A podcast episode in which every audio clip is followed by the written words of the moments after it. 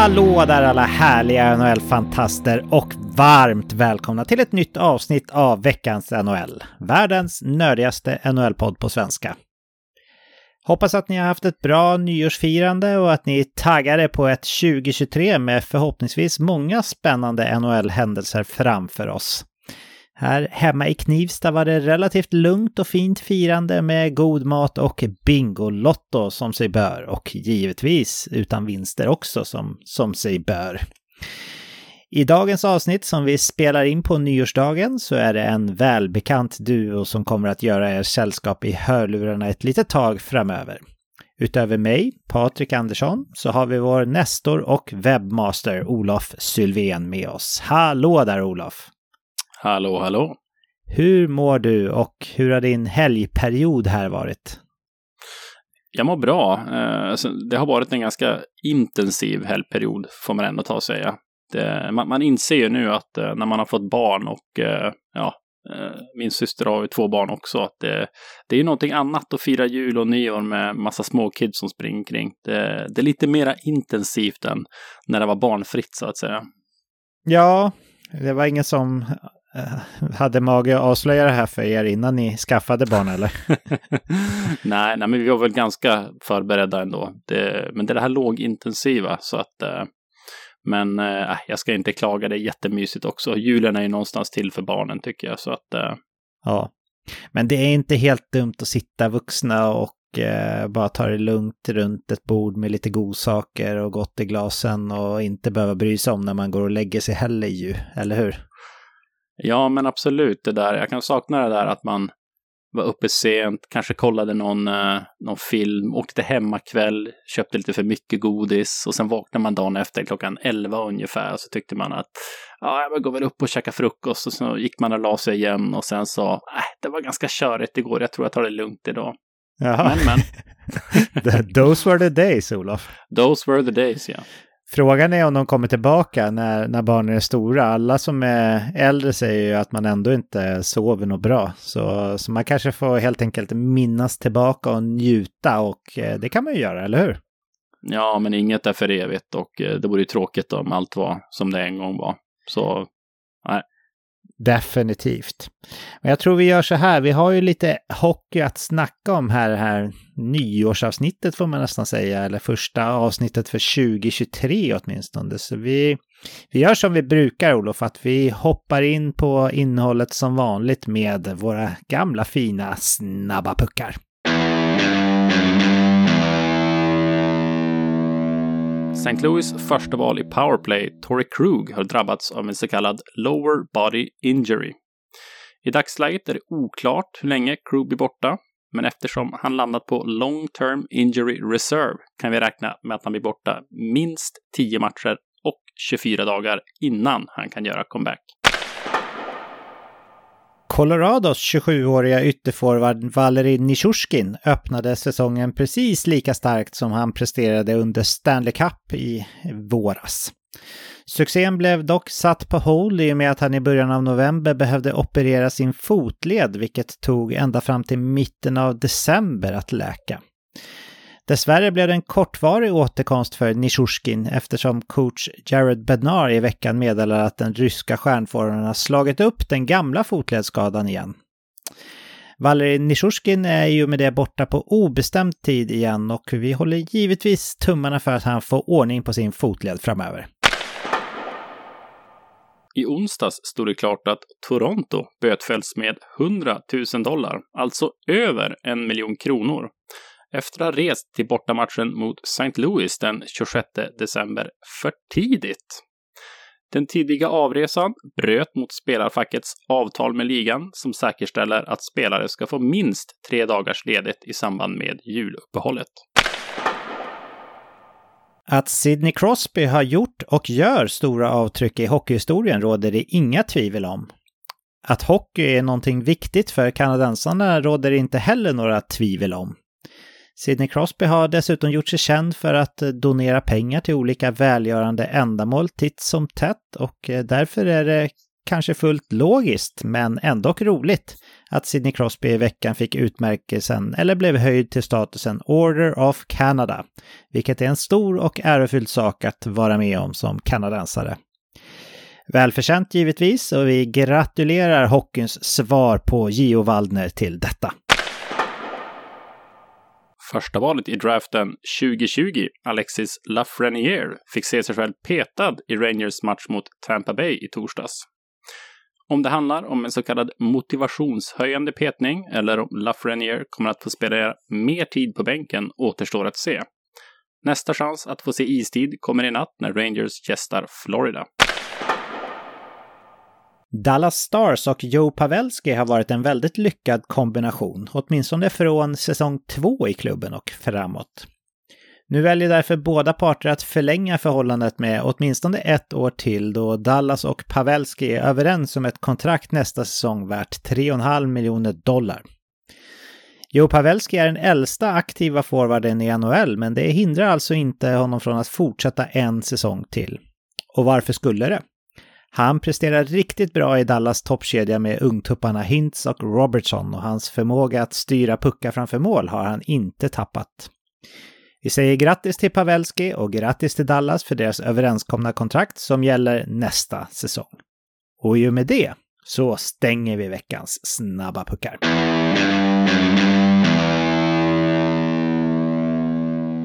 Då har vi kommit fram till den delen av veckans avsnitt när vi sänker tempot lite för att kunna reflektera kring sånt som vi har gått och funderat över i veckan. Olof, eh, vill du börja med att dela med dig av dina tankar från veckan som har gått? Ja, absolut. Och eh, jag har kikat lite grann på tabellen i veckan och eh, jämfört lite grann. Säsongen 2016-17 så gjorde ju Colorado, som vi kommer ihåg, en rekordkass säsong med en poängprocent på 29,3 procent. Man tog alltså 29,3 procent av alla potentiella poäng ett lag kan ta under en grundseriesäsong. Alltså 82 matcher gånger 2 poäng då. Och eh, man landade på 48 poäng då när grundserien var färdigspelad. Och eh, just nu så ligger faktiskt Chicago på en ännu sämre poängprocent jämfört med Colorados bottennotering då. då. Och kollar man det här tempot inom situationstecken så landar man på 47 pinnar. Och för att sätta det i perspektiv så är det alltså 13 poäng färre än vad Boston har just nu som leder NHL. Sannolikt så lär ju det här laget bli ännu sämre också inför trade deadline när Taves, Kane, Athanasiu, Domi med flera kanske lämnar. Och eh, jag har två frågor till dig Patrik angående just det här då. Skulle du säga att du har sett något sämre lag under den tiden som du har följt NHL så pass noggrant som du gör nu?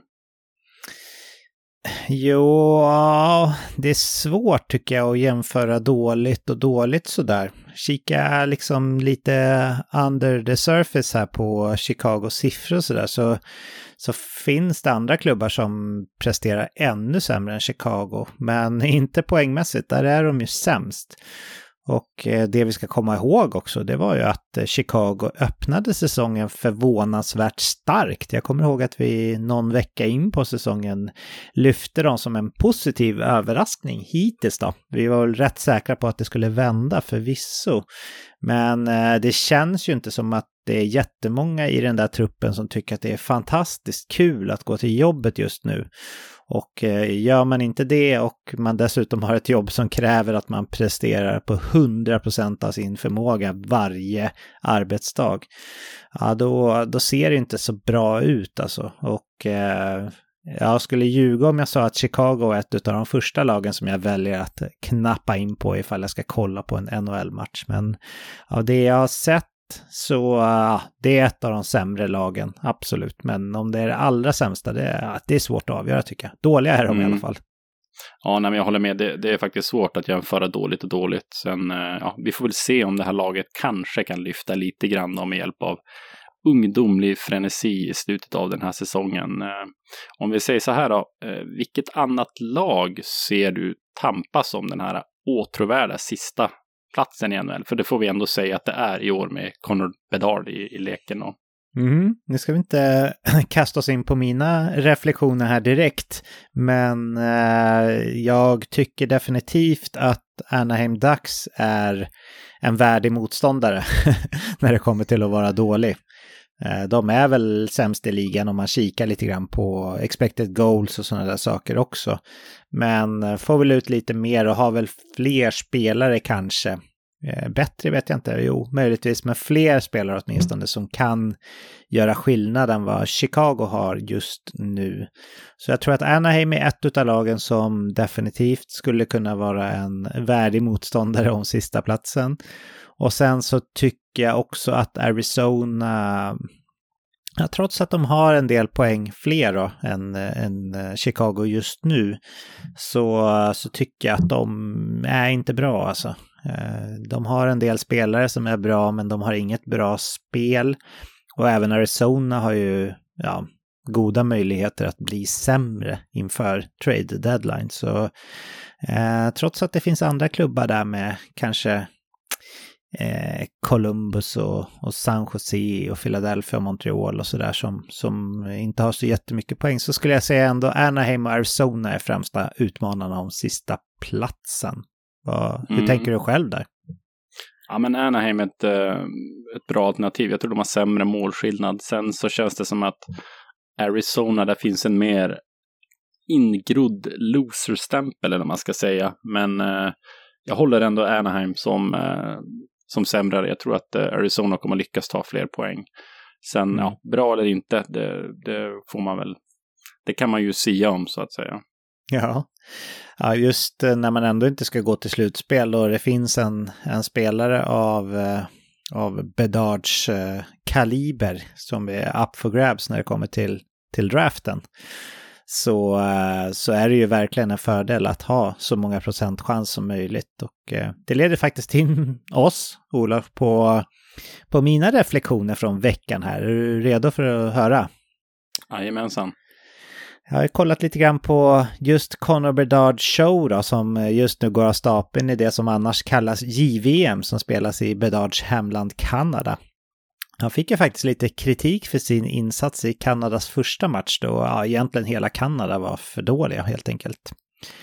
Efterföljande tre matcher så har det varit inget annat än en lekstuga för den underåriga. Han är ju faktiskt bara 17 år, Connor Bedard.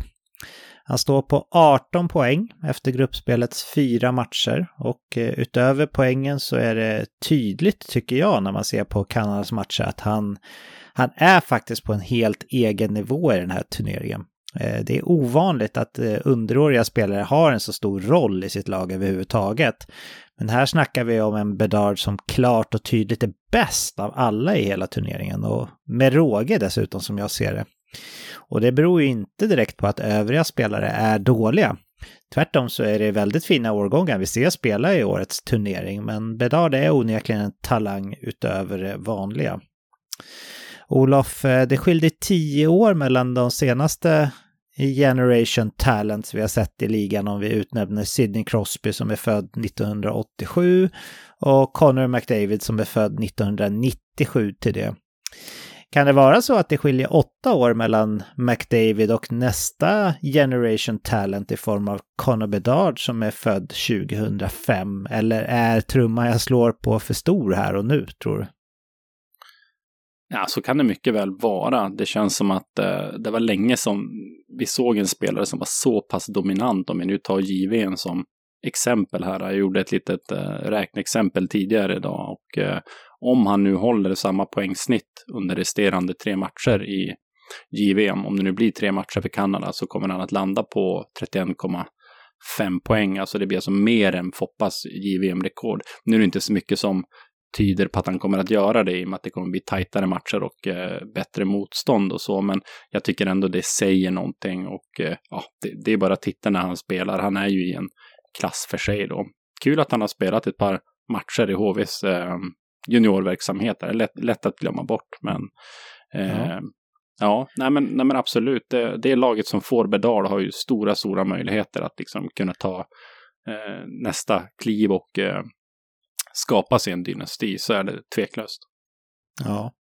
Ja, det är riktigt spännande. Eh, om det nu skulle visa sig i framtiden att Bedard är på riktigt och att vi har en ny spelare i Crosby McDavid-stratosfären så kan det vara lite spännande att se vilka klubbar det är som har störst chans att få en riktig kick med en ny superstjärna in i klubben, vilket är en vinst i draftlotteriet i år, vad det skulle innebära. Eh, vi har ju redan pratat om eh, poängen här lite grann innan, men som vi sa då, så är ju Chicago sist i ligan just nu med futtiga 20 poäng. Eh, och Chicago är ju troligtvis den klubben av alla de här i botten som har störst möjlighet att bli ännu sämre när vi närmar oss trade deadline, precis som du var inne på Olof där. Sen mm. har vi ju Anaheim som har fyra poäng fler, alltså 24. Och eh, lika många poäng, 24, fast med färre matcher spelade har Columbus. Sen om vi tittar lite grann uppåt i tabellen så har vi San Jose på 29 och eh, Arizona på 31. De sista lagen jag tar upp i bottenstriden, eller vad vi ska kalla den, är Montreal och Philadelphia som har 33 poäng var. Det är ju troligt, Olof, att det är någon av de här klubbarna som kommer att kamma hem draftlotteriet och därmed kunna stoltsera med Conor Bedard i organisationen kommande 20 åren, sådär.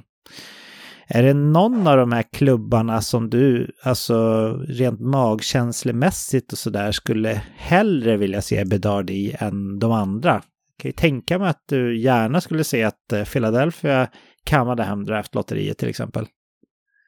Ja, men eh, jag tycker man har haft sin, eh, sin tur där när man hade Nolan Patrick-valet där. Nu blev ju inte det någon, någon succé, minst sagt och så. Sen, så att nej, jag, jag tycker att karmakontot är för dåligt för att Philadelphia ska få det valet. Men mm. på ett sätt hade det varit kul med Arizona, eh, för det skulle kunna lyfta den klubben. Samtidigt så är man lite eh, orolig för vad det skulle kunna göra med Conor Bedard också. Eh, Tror du inte att han skulle göra sig bra tillsammans med Austin Matthews? Jo, absolut. Det, det utvecklas så som är liksom eh, Arizonas plan, om man ska säga. Absolut. Ja. Så att eh, Bedard får några år på att eh, gro till sig. Sen plockar man hem Austin Matthews. Så att eh, eh det hade blivit klang och jubelföreställning. Det hade varit väldigt, väldigt kul om det blev så. Eh, ja. Tidigare har jag ju nämnt CL Kraken, men de går ju lite för bra som det ser ut nu för att han skulle kunna hamna där. Så att, eh, alltså, sen kittlar ju Columbus också måste jag säga. Så det är ett lag som ständigt har ganska tufft att eh, eh, knyta till sig de här stora stjärnorna. Johnny Gaudreau får ursäkta, men eh, eh, det hade varit väldigt kul att se hur Conor Bedard skulle kunna förändra det laget, den klubben helt enkelt. Ja, verkligen. Vad säger du om San Jose eller Montreal då, som också ligger relativt långt ner i tabellen? Är det någonting som kittlar där eller, eller känns det som att det, det är inte är deras lott att få så att säga? Nej, kanske Montreal, de har nyligen haft ett första val och eh, San Jose, nej, det känns som att jag skulle vilja att de plågas lite grann några år till här innan de får, får det här riktiga lyftet. Det känns som att de, de har gått för det, de har kört på och eh, eh liksom försökt vara bra i slutspelet och skrivit eh, kontrakt utifrån den filosofin då, så att, eh, att man direkt ska kunna snubbla över Bedard, nej, det, det känns inte rätt, eh, inte i min mage. Nej, Ja, men eh, jag måste ändå säga att jag, jag håller med dig där. Eh, Arizona kittlar eh, med tanke på att det borde vara en god framtid där. Och jag tror att det, ja, nu ligger det väl inget, inget faktiska bevis eller så, eller något snack om att man faktiskt skulle kunna signa Austin Matthews som free agent framöver. Men eh, han är ju från området och chanserna att han skulle välja Arizona lär ju knappast minska om Conor Bedard finns i organisationen. Så jag håller med om att det kittlar lite grann. Sen ja, är det, det ju, ja. Nej, men det känns som att det skulle kunna förändra Arizonas svansföring lite grann. Alltså att man, det känns som att man har gått med krökt rygg i många år nu, men skulle man få honom till sig, det skulle nog kunna bli ett lyft för hela organisationen och laget och kanske Eh, i förlängningen göra det mer attraktivt för andra spelare att komma dit också. För att vi vet ju att eh, Scottsdale, Arizona är en ganska trevlig plats att leva på. Ja, verkligen. Eh, det håller jag verkligen med dig om. Sen på ett sätt så, så tycker jag också att det känns lite spännande om man skulle hamna i Chicago. Det känns som att Chicago är en viktig klubb för ligan, att det, att det går bra för dem. Jag tänker rent ekonomiskt och så. Och sen att det, att det blir som ett tronskifte då. Kane och Taves eh, lämnar, eh, som vi tror i alla fall. Och Bedard kliver in och, och, tar över stafettpinnen och kanske påbörjar en ny storhetstid. Då, för ja, om han är så pass bra som det verkar här, då skulle det faktiskt kunna vara så att, eh, att, det, att det är Crosby och McDavid-nivå vi pratar om. Och det, det händer inte allt för ofta. Jaha, Olof, då har vi reflekterat lite grann. Hade du någon annan grej som du kände för att ta upp innan vi hoppar vidare eller känner du dig nöjd? Ja, men jag känner mig ganska nöjd så. Då gör vi så. Då lämnar vi veckans reflektioner och eh, hoppar vidare.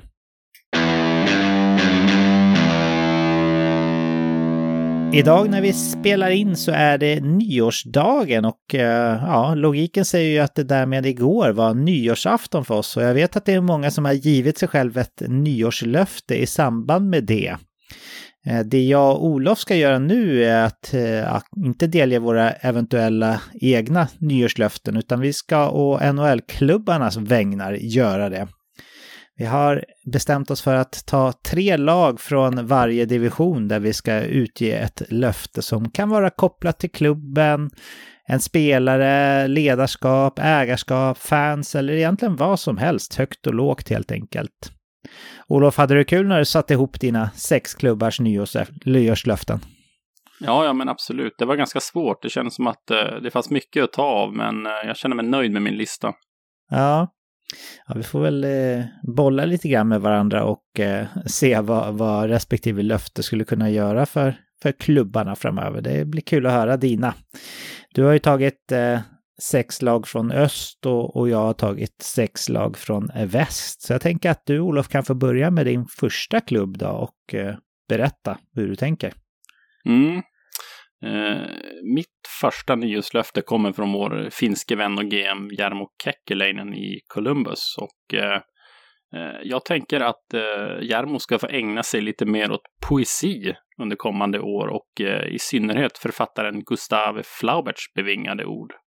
Och eh, han skriver så här. Du måste vänta när du är desperat och fortsätta när du väntar. Och det kan ju te sig lite förvirrande kanske, men eh, det jag får ut av det här eh, och eh, det jag tycker är viktigt i Columbus läge och med läge menar jag dåliga läge, åtminstone just nu, det är att man ska inte misströsta. Den här säsongen har hittills varit en missräkning, absolut, ett misslyckande, man kan kalla det vad man vill. Men jag tycker ändå det finns skäl att man inte ska gräva ner sig utan ja, höja blicken lite grann och fortsätta jobba på. Kontraktsläget ser ganska stabilt ut. Eventuellt kommer man att kunna lösgöra lite cap i sommar. Centersidan som varit aber under väldigt lång eh, tid är på tillväxt. Sen har man viss spets i truppen också. Och eh, jag tror kanske, kanske kan det här vända fortare än någon anar. Men jag är lite nyfiken på att höra vad du tänker Patrik. Jag vet ju att du var alltså väldigt tydlig inför säsongen att eh, Blue Jackets skulle vara ett bottenlag i år. Hur ser mm. det här lagets framtid ut i din spåkula? Jo, men det finns, eh, det finns spännande talang underifrån som kommer. Men eh, jag tycker inte att det är tillräckligt mycket för att jag ser att det här ska vara ett slutspelslag inom de närmaste åren sådär. Ifall, ja, ifall man inte gör några moves då såklart för, för att stärka upp klubben eller så jag tycker att det är lite för slätstruket generellt och som du säger då, centerdjupet som, som jag ju hela tiden propsar för att jag tycker det är så viktigt även fast Minnesota kanske motbevisade eh, både förra året och i år. Så, så tror jag i alla fall att center, centerpositionen är väldigt viktig. Sen är det såklart att eh, tappar man Zach Wierenski som är supergiven eh, första back i klubben så, så kommer det gå dåligt. Det gör det för många klubbar om man tappar sin supergivna första back. Eh, Boone Jenner varit borta mycket, är borta. Eh, tilltänkt första center eh, på gott och ont. Eh, även Patrik Laine har varit eh, borta en hel del och Jakob Voracek missar ju resten av säsongen. Så ah, men man har haft en del otur också och i Columbus läge som man är i nu så, så skadar ju faktiskt inte det. Utan ju större chans man har att få välja tidigt i draften, desto bättre. Vi har ju snöat in oss på Conor Bedard här, men det är ju faktiskt väldigt fina spelare utöver Conor Bedard som kommer gå i den här draften. Det är en otroligt stark draft som vi har framför oss på pappret, så det finns möjlighet att bättra på den här spetsen som ska komma underifrån också. Så eh, eh ömsom vin och ömsom vatten kanske från, från mitt håll där. Jag tror att det är några år kvar, men jag ser det inte som hopplöst i alla fall. Mm. Jag kikade, gick faktiskt igenom alla lags eh, draftval inför eh, draften nu och det är ganska få lag som har två första val i draften. Sen får vi se om det ändras inför trade deadline här, men jag har väldigt, väldigt svårt att se att eh, mittenlag eller kanske de som dansar på linjen ner mot, eh, mot botten så skulle kunna eh, hiva liksom ett eh, första val som skulle kunna bli Connor Bedard. Så att eh, möjligtvis att det kommer att bli en lite, lite, eh, ja, vad ska vi säga, strävare trade deadline i år jämfört med förra året ja, de första val som kommer skeppas, de kommer ju definitivt vara protektade mot, eh, mot ett högt val eh, hur som helst. Det är jag helt övertygad om. Även ifall det är ett lag som som känner sig ganska säkra på att gå till slutspel. För bara själva teoretiska möjligheten att gå miste om, om ett högt val i den här draften, det, det kan man inte riskera helt enkelt. Så Ja, vi får se. Det blir nog säkert en del första val som skeppas, men med skydd då mot, mot högt val som, som vi brukar se ibland. Mm. Men ett bra nyårslöfte av dig, Jarmo. Det, det låter bra tycker jag. Ska jag köra vidare på mitt första då? Ja, men gör det. Ja, men då är jag en annan Patrik, nämligen Patrick Kane. Och Eh, det här har vi redan varit inne på avsnittet, så jag tänkte att det passade bra att börja med det här. Jag ger nämligen härmed ett nyårslöfte om att jag kommer att wava min no moment-klausul om klubbledningen hittar ett lag som vill trada för mig ärligt talat så är det inte så kul att vara i Chicago just nu ändå. Så det är ingen superstor uppoffring och jag vet att både fans och eh, klubbledning drömmer om en viss Connor Bedard. Så det är väl lika bra för mig att ta mitt pick och pack och dra vidare till någon annan som har större behov av mig här och nu. Där jag kanske kan få vara med och spela om eh, de ädla medaljerna i slutet av säsongen också. Vad säger du Olof? Hur, eh, hur troligt tycker du det känns att Patrick Kane kommer att vejva sin no moment-klausul och eh, ja, såklart också hur troligt tror du det är att Chicago hittar en fit där? För jag gissar att de kommer vilja ha lite betalt för Kane ändå va?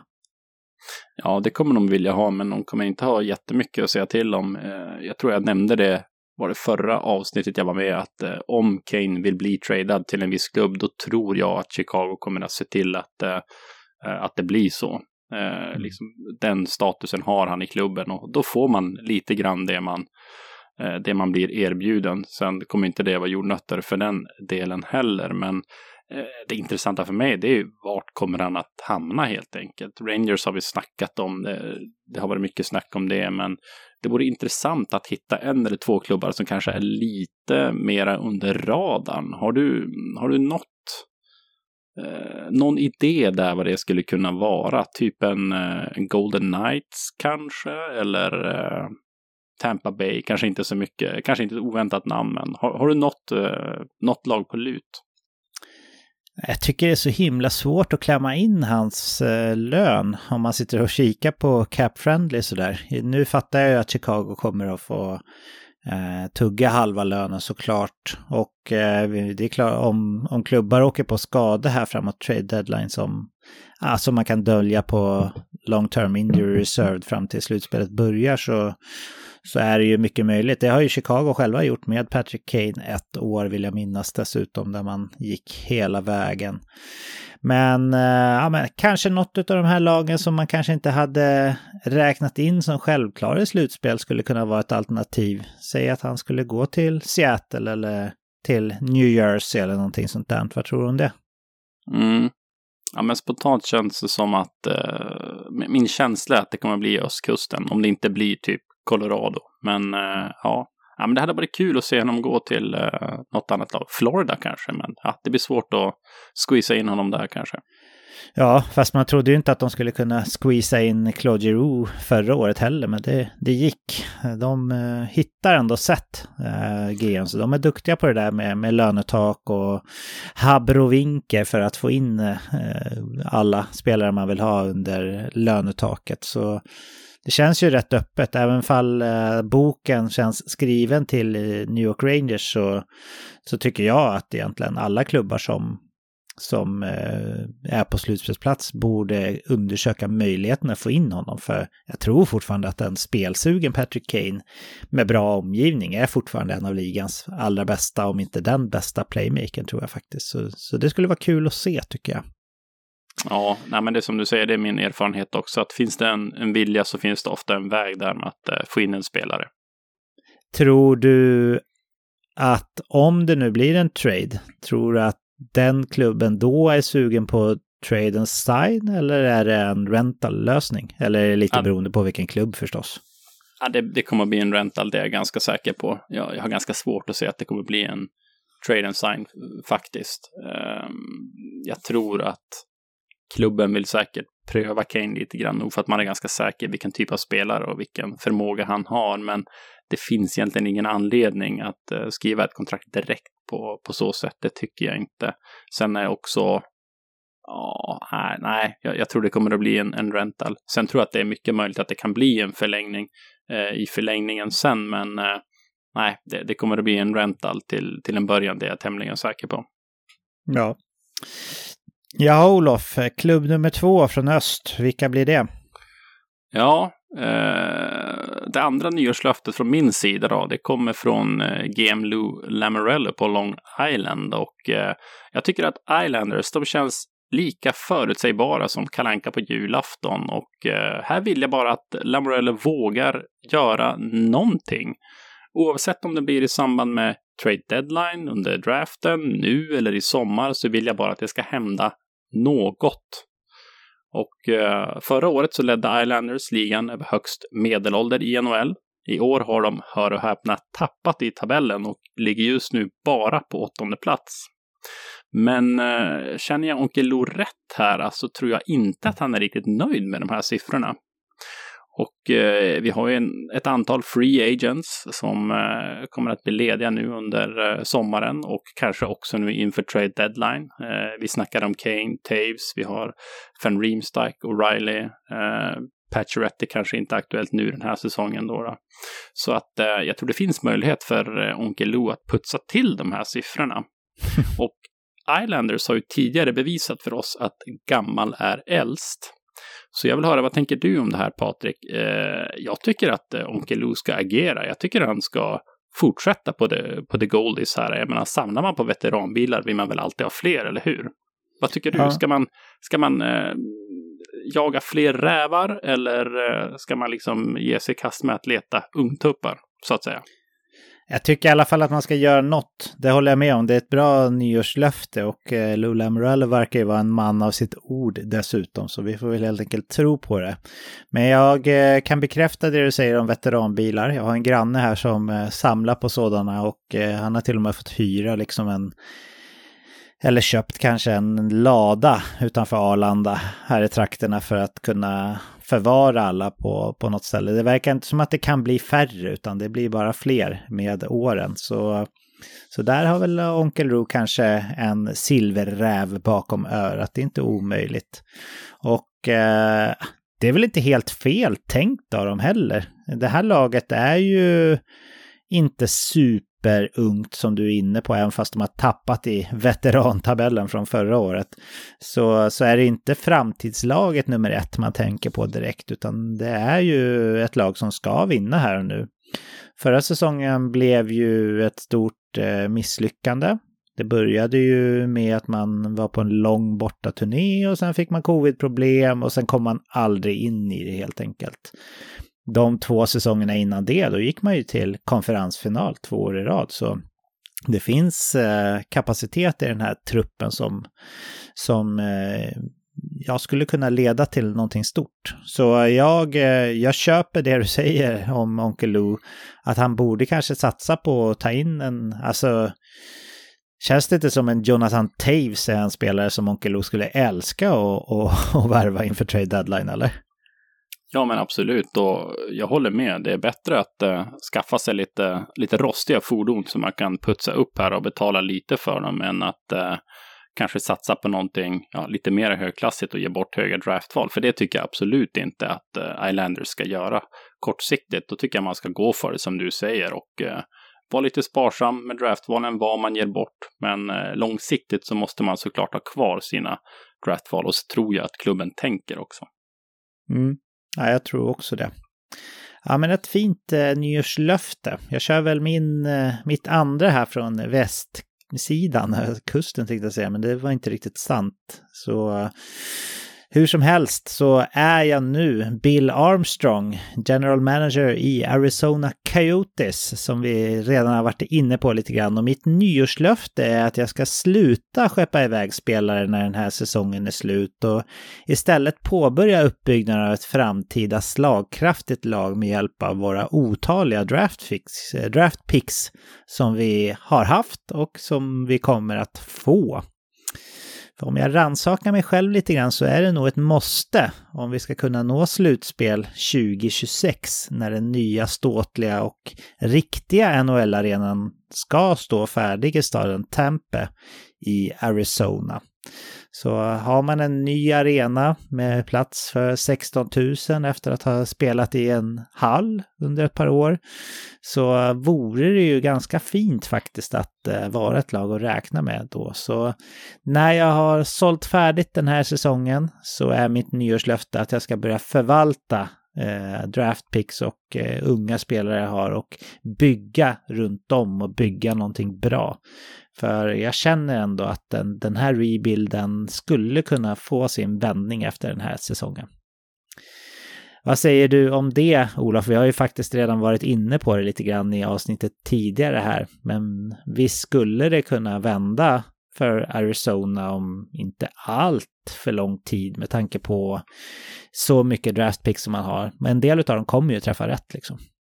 Ja, absolut. Möjligheterna finns där och har ju funnits ganska länge.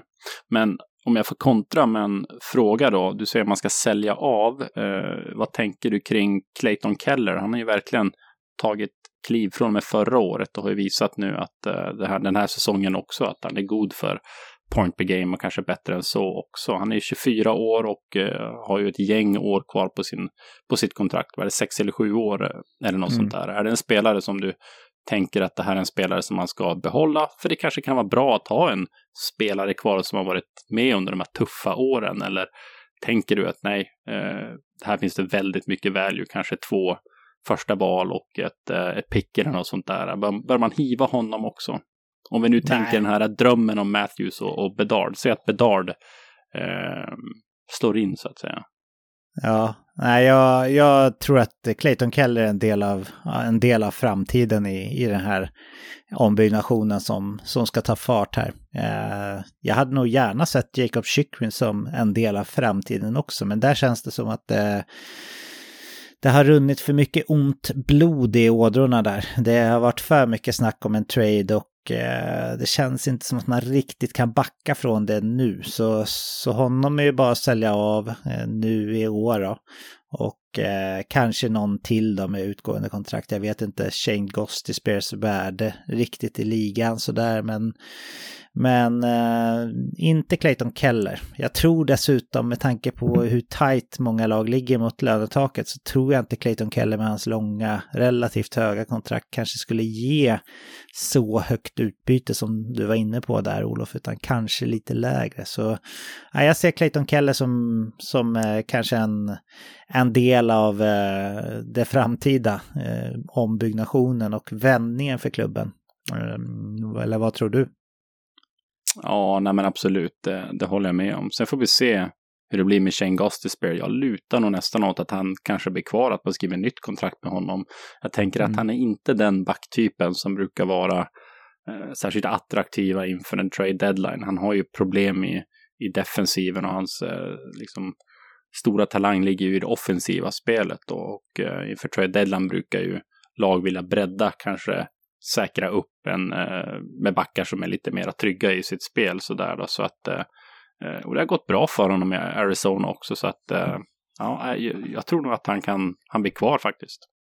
Ja, det är inte alls omöjligt och det vore nog inte dumt heller. Man kan inte bara ha 00-talister heller när man ska börja vändningen utan det behöver vara några eh, inom citationstecken rutinerade med också om man kan kalla Keller och eh, Gostisberg för det. Gostisberg har väl i alla fall åldern inne då, men Keller har ju varit med ett tag också.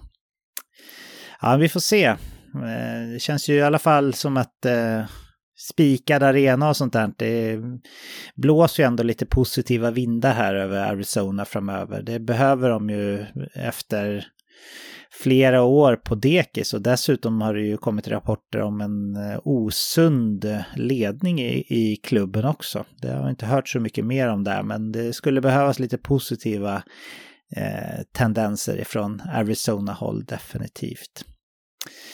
Jaha, Olof, nyårslöfte 3 från öst.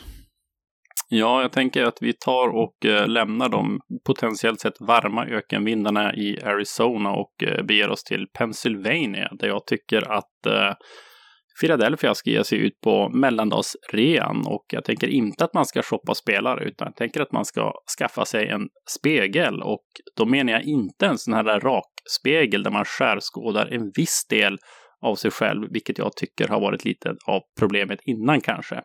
Utan jag tycker man ska skaffa sig en helkroppsspegel och när man ändå är i farten så tycker jag man kan passa på att köpa en kvast också. Det gäller att inte tveka på mellandagsrean, eller hur Patrik?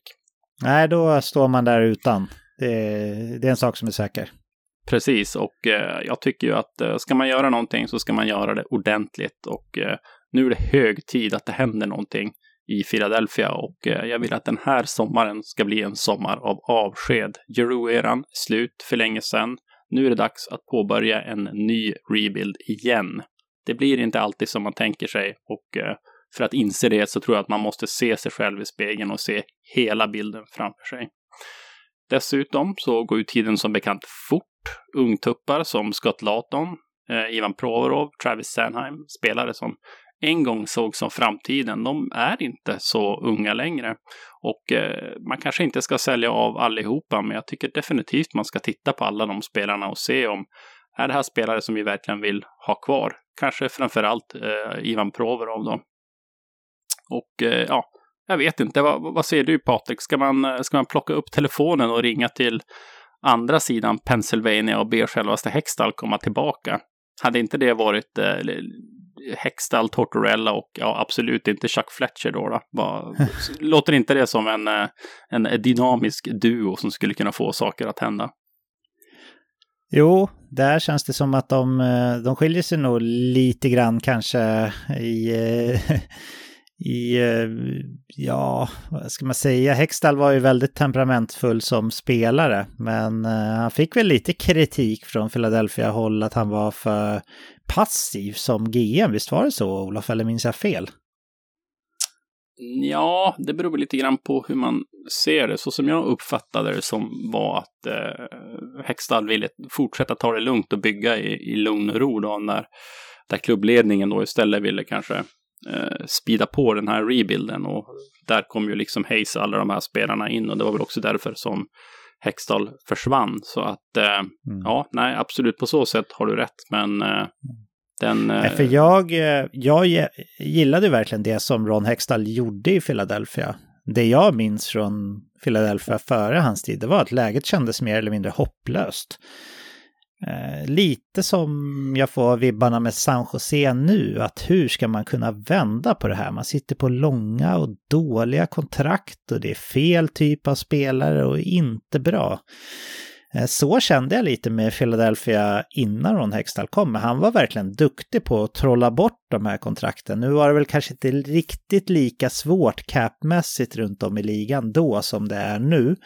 Men har man lyckats förut så skulle man definitivt kunna lyckas igen. Och en sak är i alla fall säker, det är att Chuck Fletcher tror jag inte är mannen som kan eh, vända på skutan här. Varken genom att stärka upp rätt eller eh, genom att påbörja en rejäl rebuild. Och som jag ser Philadelphia just nu utifrån sett, du har ju lite mer känslor för dem Olof, så, så tycker inte jag att ett enda namn i klubben borde vara eh, fredat från att kunna vara en del av, eh, ja men att bygga för framtiden. Inte ens Carter Hart tycker jag, eller Morgan Frost och de här, utan jag tycker att eh, ska man göra på riktigt nu. Så alla spelare som kan vara i intresse från, från andra klubbar som kan hjälpa dig att bygga om och bygga nytt tycker jag eh, ska vara up for grabs. För eh, det känns som att det här laget kommer inte ta sig så långt. Sen finns det vissa då som såklart kanske blir väldigt svåra att bli av med, som Rasmus Ristolainen och så, men det är ju vad det är. Och eh, är det någon som klarar av det så är det ju inte Chuck Fletcher i alla fall. Han eh, verkar inte riktigt ha verktygen som krävs för att lyckas. Vad säger du om mitt påstående här, att, jag, att liksom mer eller mindre alla borde kunna vara up for grabs för att göra en på riktig ombyggnation? Ja, jag håller inte riktigt med. Jag tycker Joel Farabee och Cam York, där har du två spelare som jag tror att man ska försöka ha kvar. Möjligtvis också Carter Hart. Det, det är knivigt på målvaktsfronter och du behöver en målvakt att ställa mellan stolparna och eh, jag är inte liksom beredd att ge upp på honom än och eh, jag är inte säker att du skulle få något enormt, enormt utbyte för honom heller. Det känns som att man har, man har mer att förlora eh, än att vinna på att trada honom. Så att de tre skulle jag nog eh, hålla ganska hårt i om man inte får ett väldigt bra utbyte för Carter Hart då, så att säga. Men mm. om jag säger så här, Patrik, vi, det känns som att vi är ändå ganska överens om att en fire sale är det man behöver göra här. Men jag tror fortfarande att det är ett beslut som är svårt att ta i Philadelphia. Jag tror inte man har liksom den självbilden om vi nu tar den här metaforen med helkroppsspegeln. Vad, vad säger du? Tror du att det, att det kan vara i antågande i sommaren då? Det, det är ju tydligt att man ska ge de yngre spelarna chansen den här säsongen. Det är ju uttalat till och med.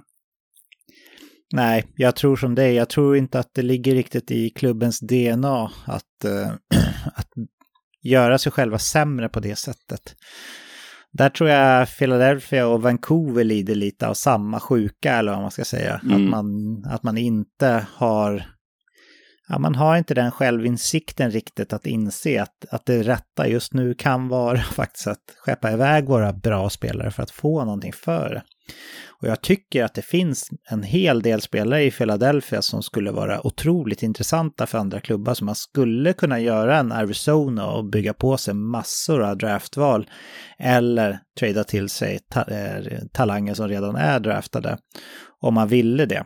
Och eh, jag håller väl med framförallt om Cam York då. Att, eh, och, jag, Carter Hart, jag menar inte att man ska ge upp på honom heller, utan han kan nog bli en riktigt, riktigt bra NHL-målvakt. Men däremot om man skulle få någonting riktigt bra för honom så tycker jag att det är rimligt ändå att överväga det. Eh, det var mer så jag menade, liksom att om mm. man får en dollar för en dollar, att man inte säljer 50 cent för eller säljer en dollar för 50 cent, liksom, så, så tycker jag att det, att det kan vara bra. Det känns också som att det, ju större en nystart blir för den här klubben, desto bättre.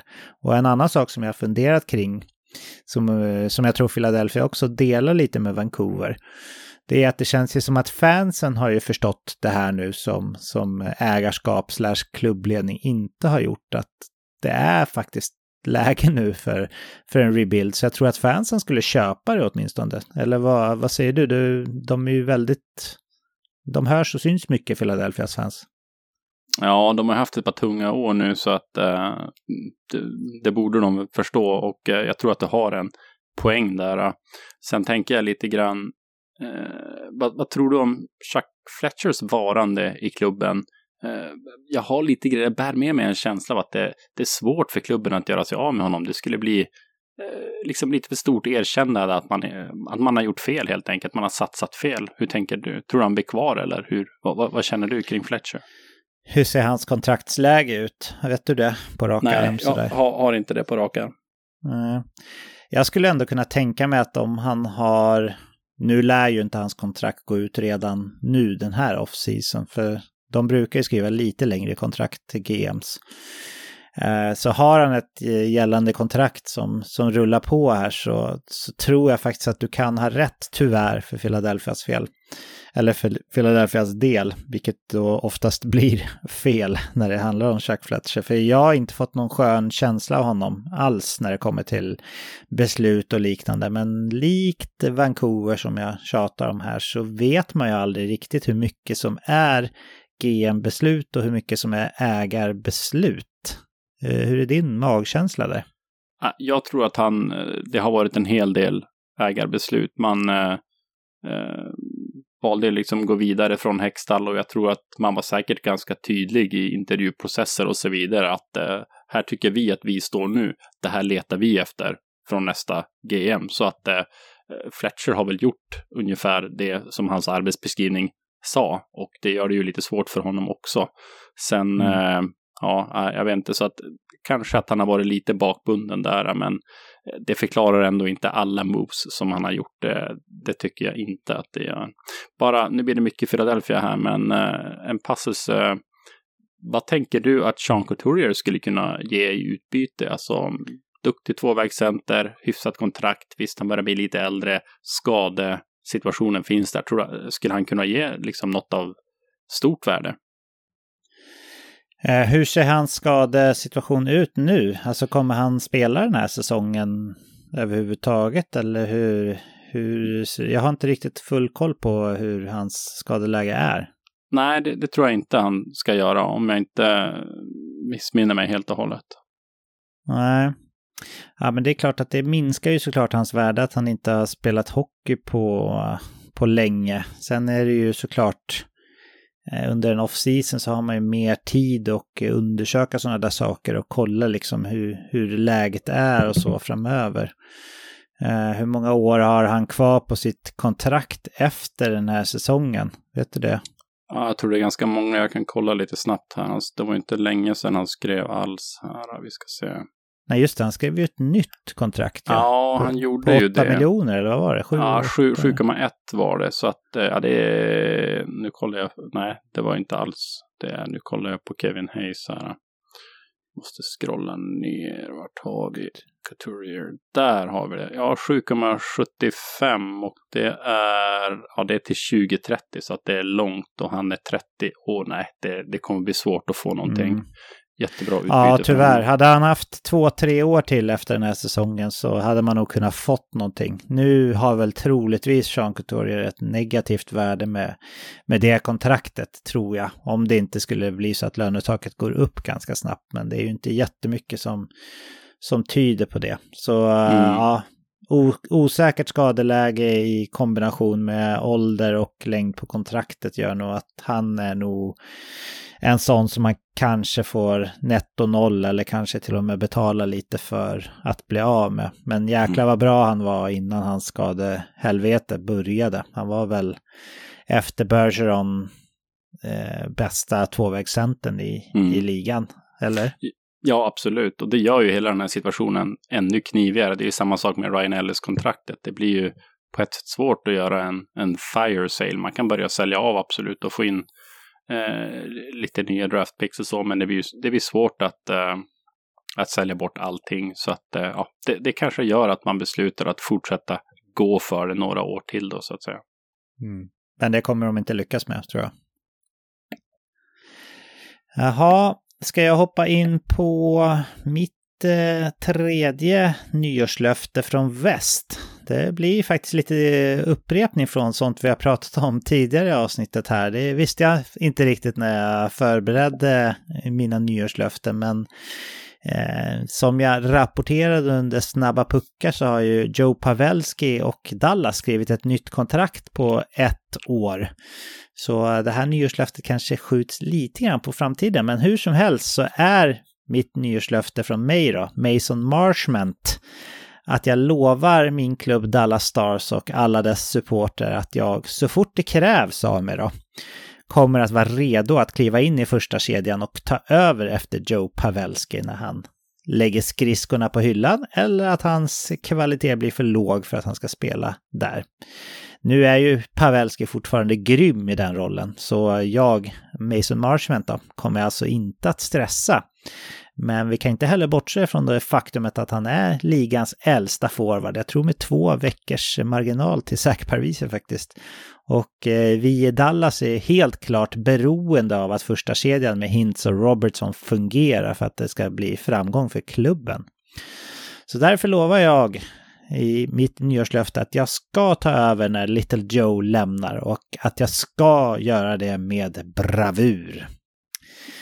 Vad säger du om det här Olof? Tycker inte du att det känns ändå som att nu finns det ingen anledning att börja fundera på att peta en Pavelski från första kedjan, men känns inte Mason Marshman som ett rätt bra komplement på pappret till Robertson och Hintz? Jo, absolut. Han har inte riktigt Pavelski-klass och kommer nog aldrig att få det heller. Men det känns lite grann med tanke på kontraktet de skrev med honom att eh, det finns en plan, en långsiktig plan för den här spelaren. Och eh, ja, absolut, varför inte? Ja. Det känns ju som att liksom Ben och Seigin uh, eh, i all ära och sådär, men de kommer nog inte liksom... Ben har ju lite av en eh, bounceback-säsong i år, men ja, det känns inte som att han är liksom en del av lösningen i framtiden om vi tänker på eh, radarpartner till Hintz och Robertson. Och eh, sen finns det ju lite annat underifrån såklart. Wyatt Johnson och ja, men det finns ju en Jakob Pettersson till exempel som, som också har lite liknande egenskaper som Mason Marshman. Men jag tycker ändå att eh, Marshman känns spännande. Eh, han spelade ju förra säsongen mycket med Sam Reinhardt och Anton Lundell i, i Florida och det gjorde han riktigt bra. Och eh, där tycker jag ändå att det finns ja, inte samma kvalitet som Hintz Robertson givetvis, men det är lite liknande ändå sådär struktur och det gjorde han bra och han är ju rivig. Inte någon ungtupp he heller längre, så han skulle ju vara lite av en veteran i den där första kedjan också. Så ja, men jag, jag ser ändå en framtid där Mason Marchment är en första linjespelare i Dallas och jag tror ändå att han kommer göra det bra. Även fast han inte är Joe Pavelski så, så är det ju svårt. Det går ju inte att hitta en ny Joe Pavelski, eller hur? Nej, det är omöjligt och jag tror Jamie Benn får också inrikta sig på att bidra med lite secondary scoring, slutspelsrutin och eh, ja, kaptensmaterial. Ja. Ja men härligt. Kanske inte ett jättestort nyårslöfte då, eh, att lova att man ska ta sig an en större roll, men jag tror att det är viktigt för Dallas, viktigare än för många klubbar, att eh, man har en första kedja som verkligen kan leverera. Med tanke på kontrakten man sitter på med Seigin och Ben så behöver man liksom Ah, man behöver ha andra spelare som verkligen kan producera i mängder. Så tredje eh, forwarden i den uppställningen är väldigt viktig. Olof, är du redo för ditt fjärde nyårslöfte från öst? Ja, absolut. Och nästa nyårslöfte kommer från Motor City och Detroit. Och eh, där tycker jag att GM Steve Eiserman ska plocka upp telefonen och eh, slå en pling till Z. Jag tänker att han har honom på eh, snabbkommando på mobilen där och eh, be honom att eh, fedexa ner en bunt med E-Type-plattor och eh, jag tänker att han ska ta och sätta sig ner, lyssna, minnas tillbaka till det glada Eurodisco 90-talet och låta musiken inspirera Detroit in i det framtida arbetet. Och då tycker jag inte att han ska förhäva sig och sätta på Set the World on Fire eller Campione, utan eh, snarare lyssna på Hold Your Horses och eh, Back in the Loop. För även om det här laget har tagit kliv den här säsongen så har man fortfarande väldigt långt kvar till 90-talets glansdagar, tycker jag. Eh, till exempel så ser jag att det finns en avsaknad av stora stjärnor i det här laget. Så att eh, jag tror och hoppas att Detroit halkar efter lite i tabellen i år nu och eh, blir sellers inför trade deadline. För visst Patrik, saknas det lite hästkrafter för att få den här gamla fina bilen att eh, ryta igen? Ja, alltså jag gillar eh, din eh, termologi där med, med E-Type som exempel. Jag skulle älska att se Steve Eisman sitta och, och digga till Set the World on Fire. Men Hold Your Horses kanske passar bättre, det har du nog rätt i man har ju unga spelare såklart på väg uppåt som definitivt kan bli riktigt bra spelare, men att jämföra med hur det såg ut på 90-talet när Detroit mer eller mindre var ett All-star-lag, det funkar ju såklart inte i, i lönetak, men man saknar nog också som du säger när superstjärnorna för att verkligen vara ett utmanarlag på riktigt, just nu i alla fall. Eh, Dylan Larkin kanske passar bäst som två andra center i en klubb som ska utmana. Eh, Moritz Seider, han kanske passar bäst som en andra back med tanke på att han inte historiskt sett i sin karriär, som inte är jättelång förvisso, är den där offensiva spjutspetsen som, som många framgångsrika klubbar har. Och sen så har man väldigt många unga spelare där, där man inte riktigt vet hur pass bra det blir. En hel del av de svenska då, Jonathan Berggren och Lukas Raymond och Elmer Söderblom som alla har eh, visat att de kan göra det bra, men man vet inte riktigt eh, vart taket är där någonstans. Så ja, jag håller med. Det, det, det skulle behövas lite mer Eh, krydda i det här laget tror jag för att verkligen bli eh, ett Detroit Red Wings att räkna med som back in the days. Hur tror du det kommer gå med Dylan Larkin? Han är ju utgående kontrakt, Olof. Ja, där är jag ganska säker att man skriver ett nytt kontrakt på ja, åtta år. Det, det, det känns helt fullt logiskt. Jag tror Eh, att trada honom, det, nej, det, det, känns inte alls som, eh, som Iserman, eller vad jag själv tycker att man ska göra. Han är liksom identiteten i det här laget och fortfarande så pass bra och eh, även om han kanske inte kommer att vara lika bra om några år så är han fullgod andra center, eller kanske till och med tredje center om fyra, fem år om, eh, eh om man verkligen har lyckats få till det med det här laget. Så att eh, jag är ganska säker på att där kritar man på nytt kontrakt. Mm.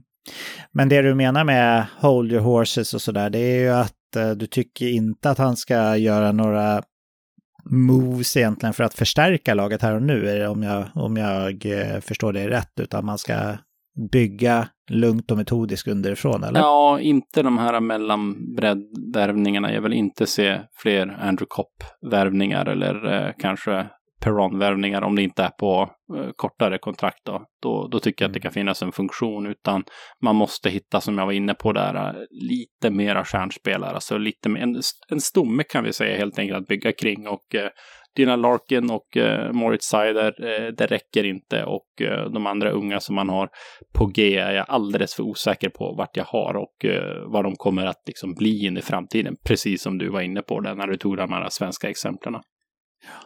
Ben Cherot var ju helt ofattbart att man valde att skriva ett relativt dyrt kontrakt med. Och ja. han har inte gjort det bra heller.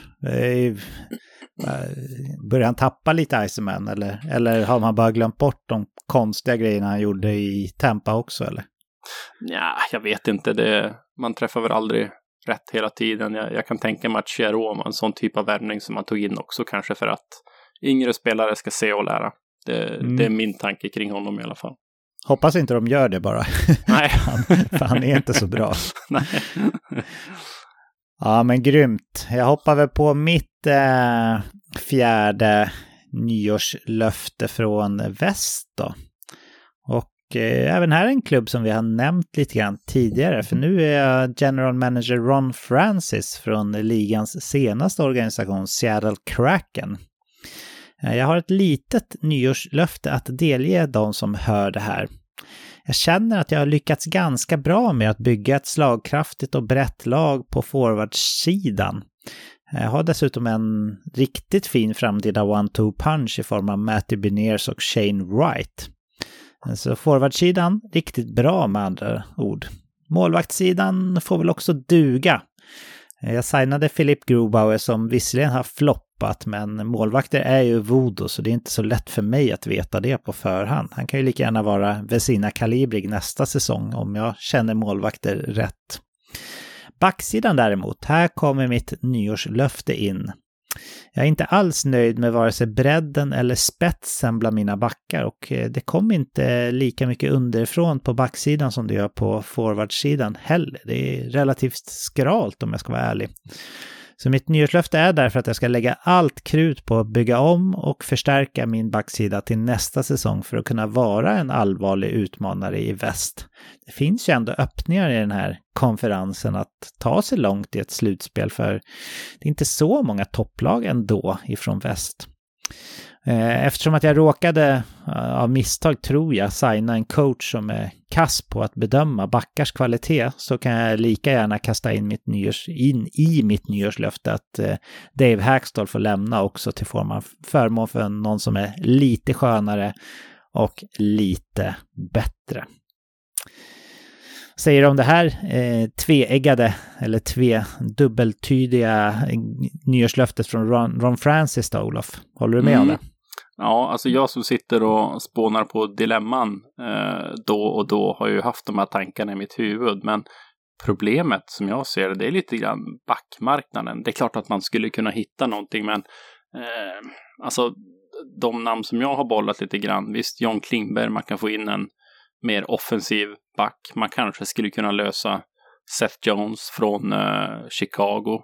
Eh, det är lite mer typiskt Francis att bygga bakifrån så och eh, jag håller med dig om att jag vill se någonting mer på backsidan. Men det jag egentligen skulle vilja se där det är en franchiseback och eh, det ser jag kanske inte riktigt i Klingbo, Klingberg och eh, Seth Jones då? Skulle inte han kunna vara ja, en franchiseback? Jo, jo, absolut. Det, det, skulle han kunna vara. Eh, men är man i det läget att trycka på den knappen, det, det är där jag liksom bollar lite grann eh, med mig själv. Det är klart att han skulle funka bra där. Han är en så pass duktig hockeyspelare. Eh, så att ja, alltså möjligen, absolut. Ja, varför mm. inte? Jag menar, backsidan det... är superviktig det jag tänker med en sån som Seth Jones i så fall, det är att han, i och med alltså, som lönetaket ser ut i ligan och klubbar som ligger så tajt och han har en relativt hög cap hit, den är väl på 9 miljoner drygt, tror jag. Ja, den är inte 9,5 till och med. Uh, ja, jag är in, inte säker, men uh, det är min Ja, men där, där är trakterna och många år framöver. Så jag tror inte att Chicago liksom kan förvänta sig ett fett utbyte för, för en Seth Jones om man nu vill trada honom. Tror du det? Nej, men eh, det skulle kunna vara logiskt för Chicago att göra sig av med honom ändå och någonting kommer mm. man ju att få. Eh, mm. Men ett jätte, jättefint utbyte, nej, det, det tror jag inte. Vi ska se, ja precis, 9,5 har han fram till, eh, ja det är 29-30 också, han är 28 år, så att eh, det finns ju ändå goda år kvar i honom. Ja, han skulle kunna vara grym i en organisation där han, där han kan blomma ordentligt, eh, ja, hela kontraktslängden ut som jag ser det. Eh, det är många 34-åriga backar som, som, är, som är mer eller mindre på topp fortfarande, så det är inga konstigheter. Hur som helst, även om det inte blir Seth Jones så, så det ser... Jag, jag minns från eh, expansionsdraften att vårt omdöme då var att ja, men backsidan ser stark ut. Eh, och målvaktssidan såklart med eh, ja, de signingar man gjorde, Philip Grobauer, med Chris Drieger som hade haft en kanonsäsong med Florida också och sådär.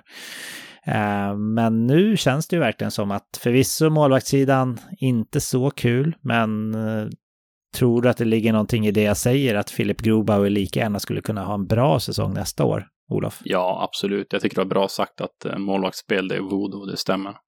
Ja.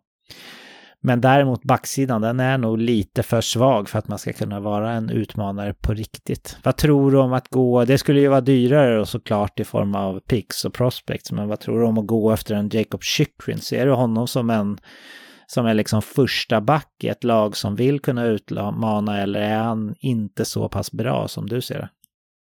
Nej, men det, det känns nästan mer intressant än Seth Jones eh, åldersmässigt. Dessutom har, är ju capen mer hanterbar, åtminstone i ett par år framöver här. Eh, sen är jag väl lite osäker på om Sierra är en sån situation att man just nu ska ge bort mycket höga draftval. Jag tycker nog man ska sitta lite lugnt i båten och bygga underifrån. Så att eh, det är väl det som talar emot då helt enkelt. Och eh, Arizona vill ju ha framtid för Chikrin såklart då. Så att, eh, men absolut ett, eh, ett jättebra, spännande alternativ helt enkelt. Han har ju den offensiva uppsidan som jag tycker att Kraken behöver.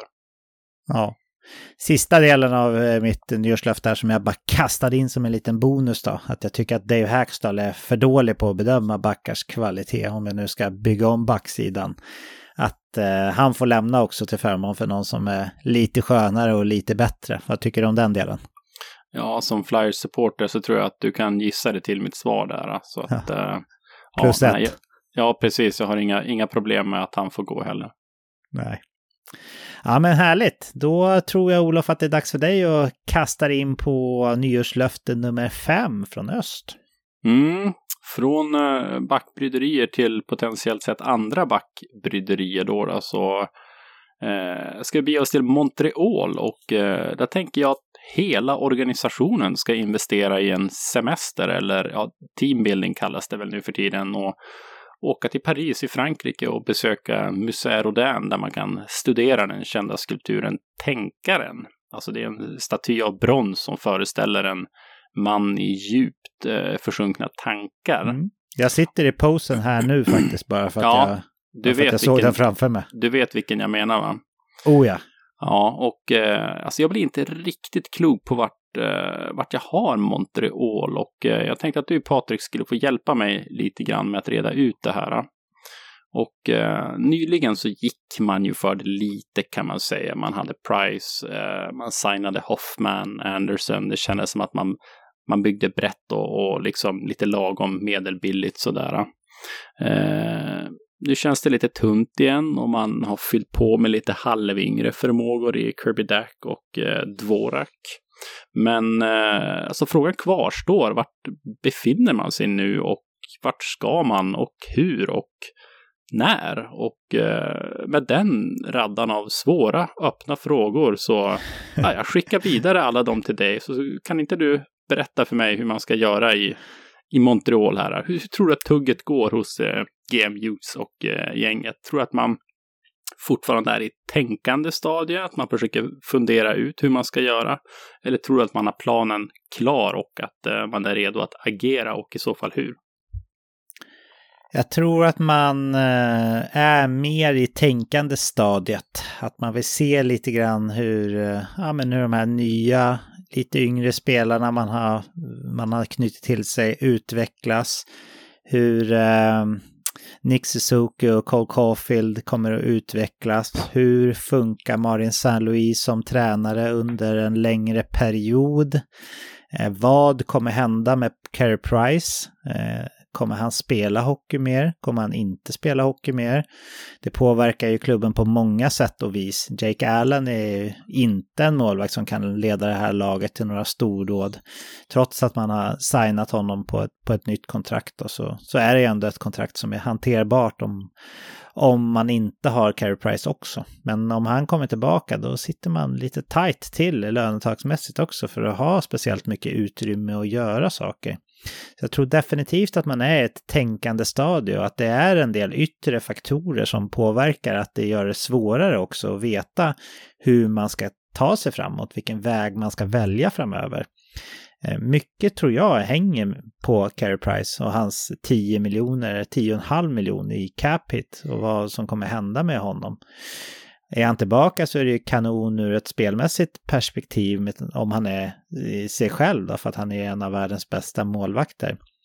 Eh, men det lämnar ju en del att eh, önska gällande cap-utrymme istället då.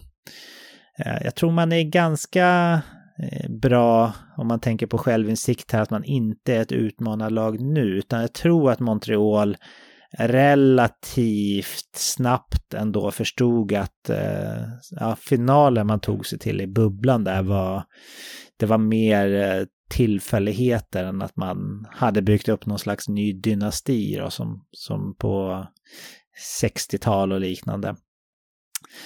Så hur man ska göra framöver, det, där tror jag att man är i tänkarstadiet fortfarande. Och eh, nog ska man se till att eh, låta de här yngre spelarna få mer tid och visa vad man går för. Sen vet jag inte hur man ska resonera. Det känns ju som att en Pierre-Luc Dubois har varit rätt tydlig med att han är sugen på att vända hemåt mot eh, fransktaliga delarna av Kanada när hans eh, kontrakt med Winnipeg går ut. Och där har man ju en ja, men en center god för, eh, för ja, 65-70 poäng som skulle kunna vara en bra andra center bakom en Nick Suzuki som jag ser det. Hur påverkar det en eh, ombyggnation? Ja, svårt att säga. Så jag svarar väl, tror jag, Olof, på dina frågor med fler frågor. Visst blev det så? Ja, men jag tycker du, du liksom, eh, du reder ut det ganska fint. För att det är precis som du säger, price-frågan är ju en, en viktig fråga. Sen eh, Dubois hade ju varit perfekt. Han är ju väldigt bra ålder också och Förutom Price så har vi ju Dadonov, Duran, eh, Sean Monahan också som eh, har på utgående kontrakt. Sen tror jag att Cole Caulfield ska ha nytt kontrakt också, så det kommer ju att kosta lite grann. Men... Mm. Eh, Men det är väl ska... lika bra att fläska på åtta år direkt där om man har möjligheten va? Ja, tveklöst. Eh, ja. Ingen, ingen snack om saken. Okej, men för att göra det ytterligare lite knivigare då. då. Eh, se att det inte blir någonting med Dubois. Eh, hade du kastat pengar på Horvat? Alltså han har en fin säsong nu. Eh, säg sju säsonger, nio miljoner per säsong. Mm. Ja, den är, den är lurig är den. Vad har vi för ålder på Bo Horvat dessa dagar? 27 är han. 27 år alltså skulle jag kunna välja mellan de där två så tror jag nästan hellre att jag skulle vilja ha Pierre-Luc Dubois. Men om det inte skulle bli någon Pierre-Luc Dubois, 9 miljoner på Bo ska vi räkna bort Carey Price då också eller hur tänker du? Ja, men det får vi göra. Ja, jo, men jag, jag tycker ändå att Bo Hårvat är en bra andra center. Det gör jag och jag är inte speciellt orolig för att skriva sju år med honom tror att han kan vara en spelartyp som åldras med värdighet och ja, men en 34-årig Bo Horvath känns som att eh, han fortfarande kommer kunna tillföra en hel del. Eh, hans tvåvägsegenskaper tycker jag är lite överskattade. Han har ändå sina starkaste eh, sidor i offensiven, men han är inte oduglig i defensiven för det. Så, så han passar bra som en andra center tycker jag. Eh, och skulle det vara så att Nick Suzuki inte tar stora kliv här framöver så skulle han definitivt kunna täcka upp som första center under perioder. Så ja, men jag, jag, jag gillar din, din tanke där Olof och jag tycker att det är ett bra alternativ. Även om jag kanske hellre skulle vilja ha Pierre Dubois. Hur ser du de två? Alltså hur, hur rankar du de två att passa i Montreal?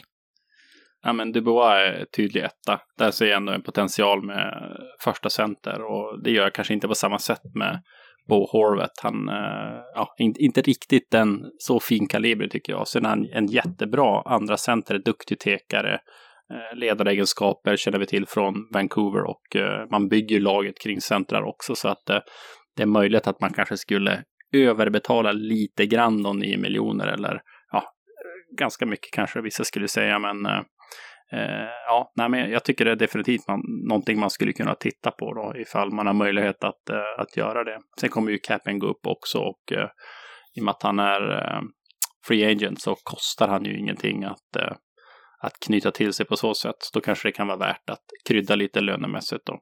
Mm. Tänk om Pierre-Luc är så sugen på att spela i Montreal att han skriver ett väldigt lagvänligt kontrakt. Tänkte både Dubois och Horvat. Då har man en riktigt fin centerlina, eller hur? Ja, då kan vi nog snacka NHLs bästa centersida. Ja, en av, en av de bästa i alla fall. Men målvaktssidan behöver vi nog göra någonting åt, va? Inte är väl Jake Allen en, äh, den som ska göra det? Nej, men där har man skrivit eh, ett kontrakt som är en tillfällig lösning också några år framöver här. Sen har ju, jag nämnde ju också backbryderier här. Det finns ju en del frågetecken på backsidan också som, eh, som jag tror man måste lösa och fylla på. Men eh, ja, det är man nog medveten om.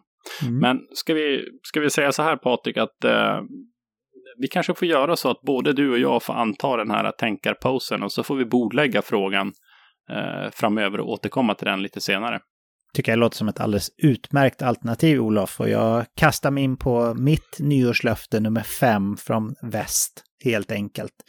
Här kommer vi också prata lite lönetak. För nu är jag nämligen Robin Lehner, tilltänkt första målvakt i Vegas Golden Knights.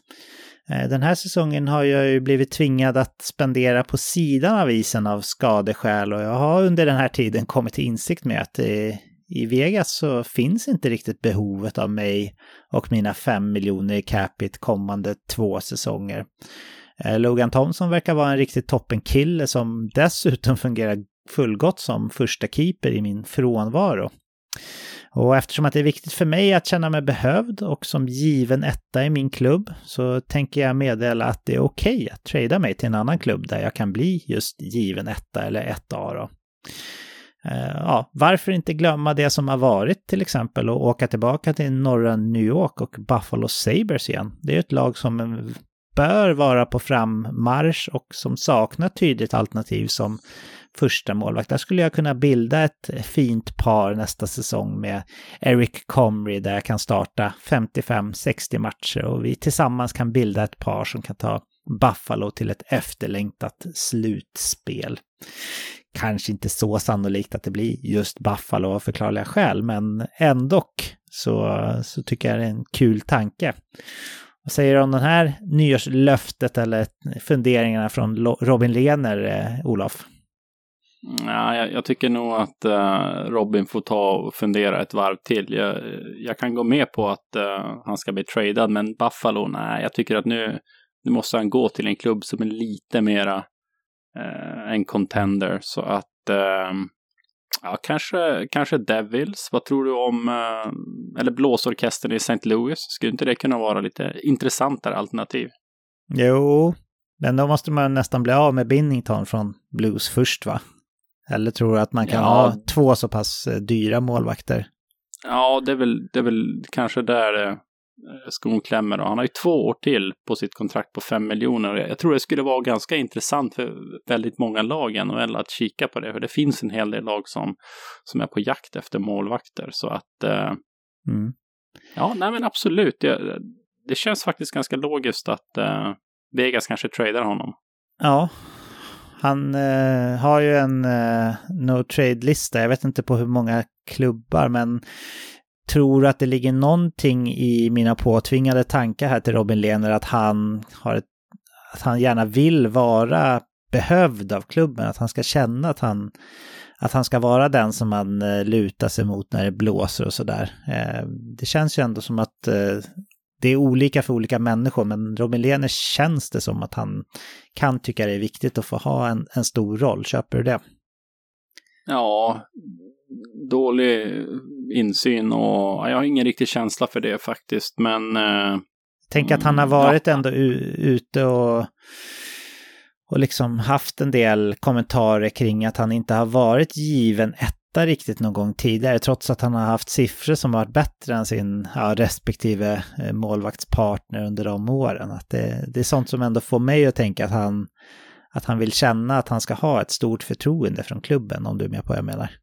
Mm, ja, men absolut. Och eh, det förtroendet fanns ju inte riktigt i, i New York där han spelade för Islanders heller, så absolut, jag kan köpa det. Men tänker du inte du att på ett sätt skulle Vegas kanske fortsatt vara en ganska bra plats för honom? Visst, alltså det är inte säkert att han blir eh, att han, han är ju inte ohotad etta där, men han skulle absolut kunna tävla om det. Men Robin Lehner är fortfarande väldigt, en väldigt bra målvakt. Jag ser absolut att han skulle kunna vara en etta framför Logan Thompson. Ja, alltså det går ju rent lönetagsmässigt såklart, eh, om man bara tänker på målvaktssidan. Men eh, Vegas har ju så ofantligt många höga löner i, i klubben så jag har svårt att se att man ska kunna lösa det egentligen om Robin Lehner ska vara tillbaka nästa år. Eh, utan det, det är mm. fem miljoner som, som skulle vara väldigt värdefulla för Vegas del om man kunde inom citationstecken bli av med.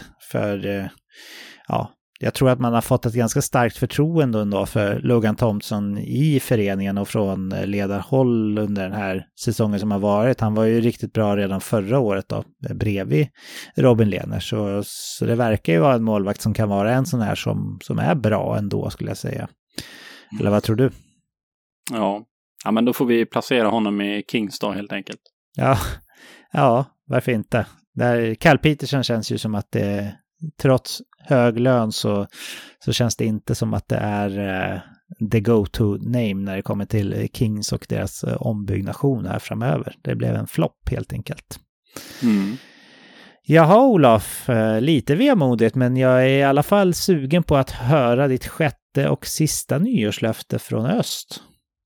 Ja, och mitt sista nyårslöfte det går ut till Tage Thompson och eh, jag vill att han ska lova sig själv, inte bara inför kommande år utan kommande hela kontraktslängd, att han inte ska bli som Jack och Ryan, alltså Buffalos tidigare kaptener som har lämnat eh, skutan under uppmärksammade former. Då.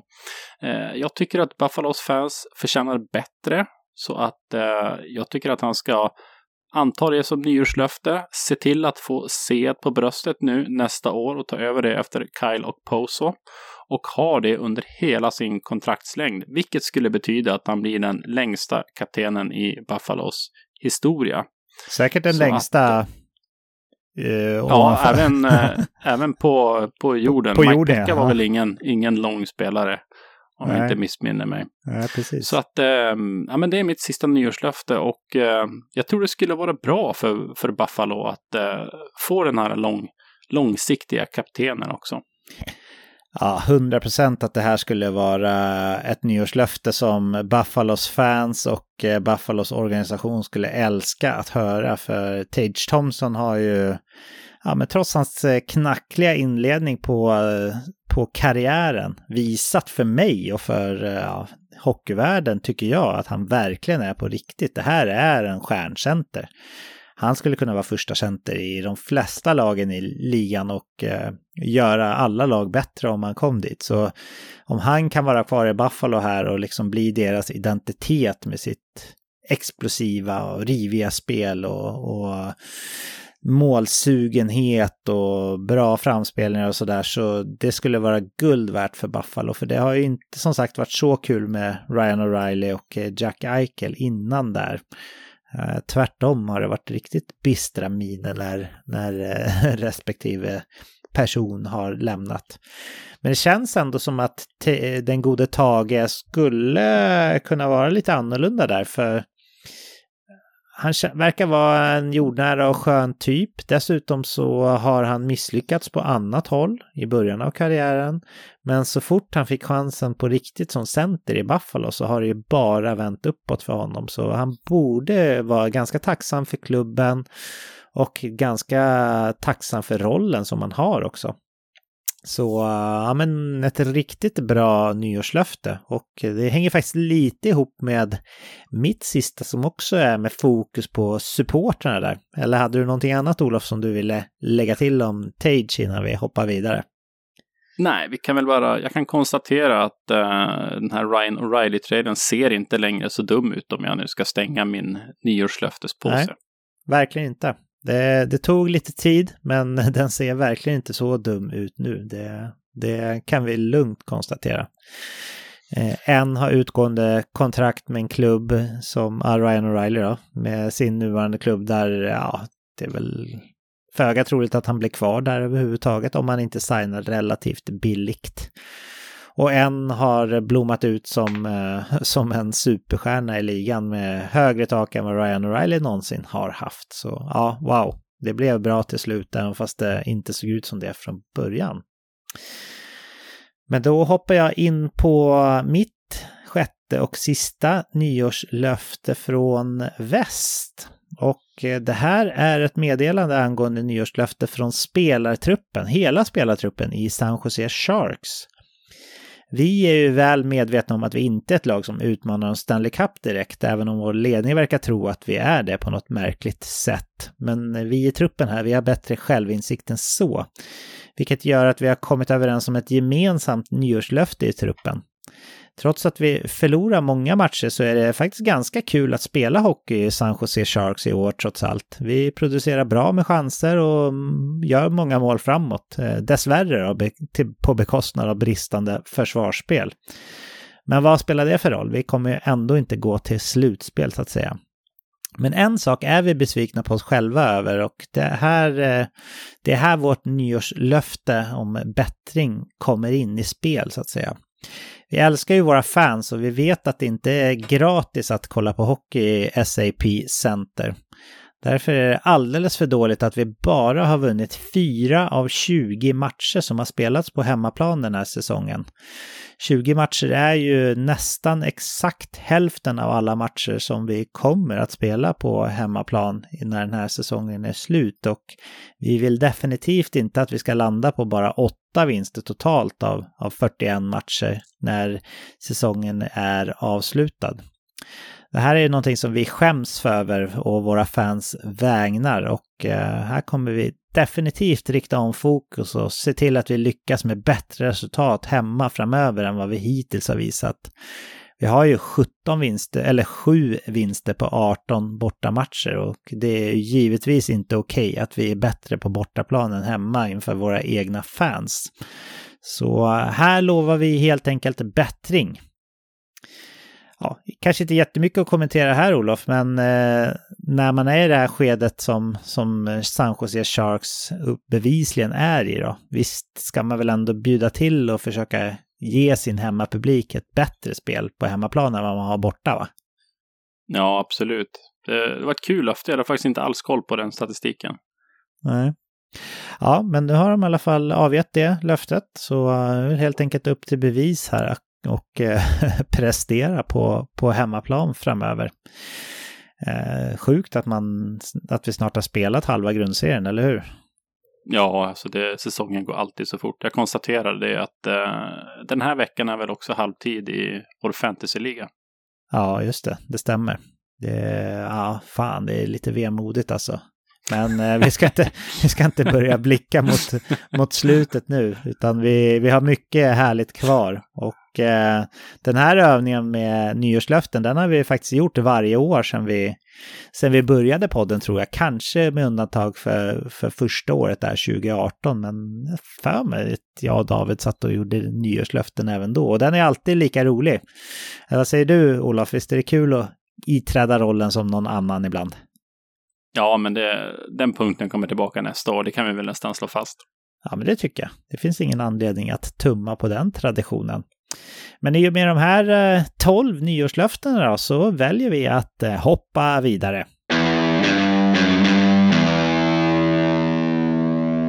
Då är vi precis som vi brukar så här dags in på poddavsnittet framme vid vägs ände och eh, jag måste säga att det känns riktigt kul att få delat ut ett gäng nyårslöften då, som jag sa, iklädd olika roller. Härligt var det att få podda med min kompis Olof Sylven också. Det var ett tag sedan det var bara du och jag Olof och trots att jag tycker om de andra exakt lika mycket som jag tycker om dig så kändes det som sagt skoj att göra det här avsnittet tillsammans med dig när de andra är iväg på nyårsbestyr. Olof, eh, vill du skicka några uppmaningens ord till våra bästa lyssnare innan vi trycker på stoppknappen för dagen? Absolut, och eh, jag vill tacka dig som lyssnar och har lyssnat på oss det här året och jag hoppas att du blir med oss även nästa år. Och eh, som vanligt så finns vi också på sociala medier, Instagram, Facebook och Twitter och där får du jättegärna höra av dig om du har synpunkter, åsikter eller andra tankar som du vill dela med dig av. Mm. Bra uppmaningar Olof och eh, tack för ett härligt samtal. Det ger mig en fin energipåfyllning till arbetsveckan som kommer med nattarbete för min del den här veckan som kommer. Då.